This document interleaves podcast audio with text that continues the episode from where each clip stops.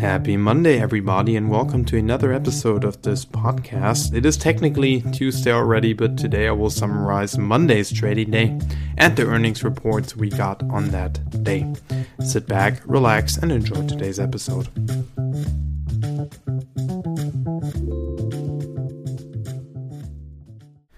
Today's trading day has mostly been a back and forth, but the big US indexes finished the trading day in the green.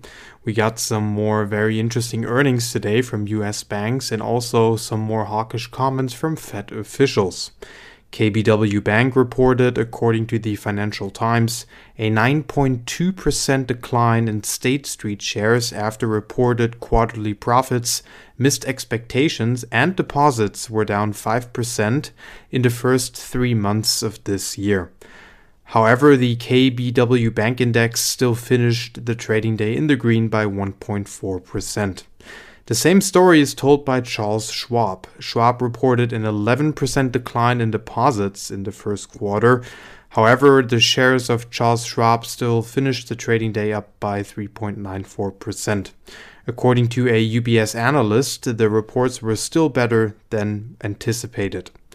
Shares of M&T Bancorp jumped almost 7% after this bank reported strong results today. Now, some of you might wonder why we are seeing such a significant drop in deposits. The answer is actually pretty simple. Treasury yields have risen significantly compared to a year ago, and they now offer a higher return than leaving your money in deposits. This means that people are essentially taking their money out of deposits so that they can invest in treasuries that now offer a higher return. After the collapse of a couple of U.S. regional banks, some are also going to the big U.S. banks for safety. JP Morgan, Wells Fargo, and Citigroup all reported earnings on Friday that have been way better than anticipated. Mohamed El-Erian said something very interesting after those numbers were reported. He asked Bloomberg Surveillance the question, and I quote, "When will we finally stop calling this a banking crisis?" End of quote. He believes that this has only been a tremor in the banking sector, and the earnings of the big U.S. banks show that this indeed is not a banking crisis. Other than that, we got some more hawkish comments today from Fed officials. The Richmond Fed President Thomas Barkin said today, according to Bloomberg, that he wants to see more evidence that inflation is really falling back to the 2% target. This is very similar to what the Cleveland Fed president said a couple of weeks ago. She said that the Fed needs more evidence that inflation is indeed on a sustainable downward trajectory towards the 2% target. The current inflation data does not seem to show that. Even though we are seeing a decrease in headline inflation, core inflation remains very sticky. Christopher Waller, the Fed governor, believes that we have not made significant progress with core inflation. In addition to that, UBS analysts wrote today, according to the Financial Times, that, quote, "the labor market is still reasonably strong. Historically, the Fed has not cut rates when unemployment has been this low. As a result, we think that the Fed will likely need to keep monetary policy restrictive," end of quote.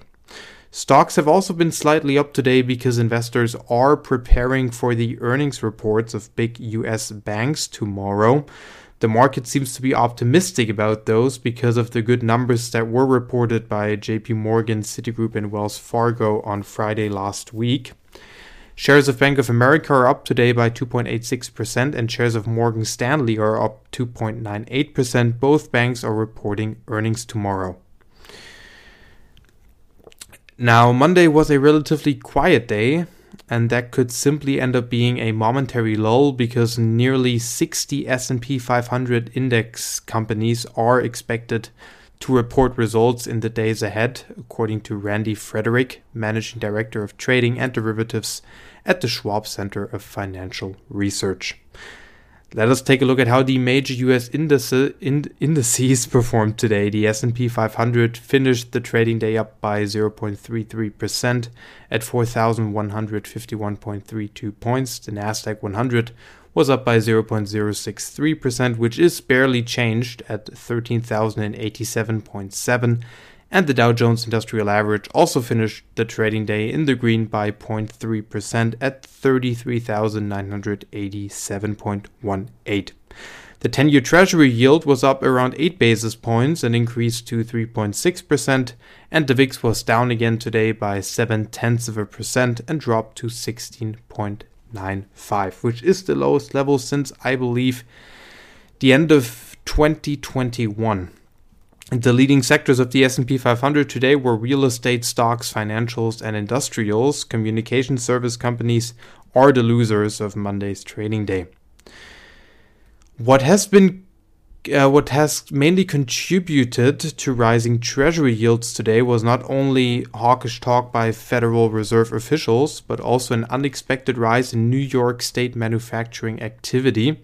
This is a rise of activity for the first time in 5 months, according to Bloomberg.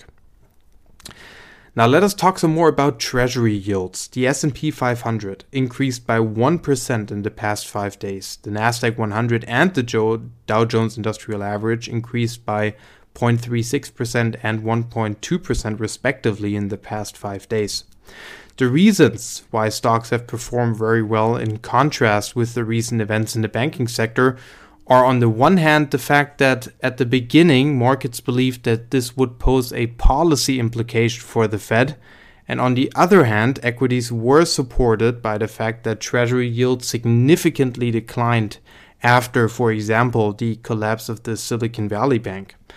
However, since then, treasury yields have risen due to a very strong labor market report, hawkish talk from Fed officials, and the fact that core inflation still remains very sticky and retail sales only seem to show weaker than expected numbers when you strip out.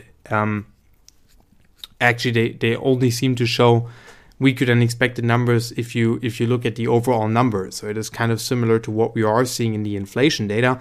But once you strip out energy out of retail sales, they actually came in stronger than expected. So the decline in inflation, headline inflation, and the overall broad number in retail sales is mostly because of falling energy prices, which might not be very representative of where inflation is headed, or very representative of the question whether inflation truly is on a sustainable downward trajectory. In order for us to know whether we are seeing inflation come down, we need to make a lot more progress on core inflation, and Fed officials have told us exactly that many times.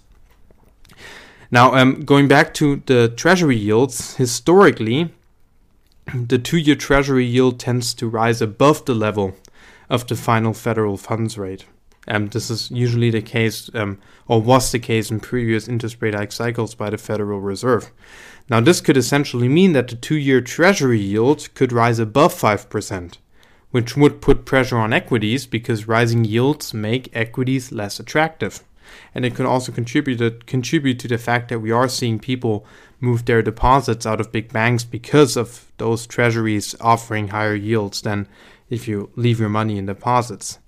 Now, I believe that given the economic data we are receiving and Fed officials basically saying that rates need to stay higher for longer, especially for longer than what the markets are currently pricing in, the two-year Treasury yield will rise further, and it will be interesting to see how much pressure that really puts on equities, like I said, especially because equities are already pricing in rate cuts by the Fed this year.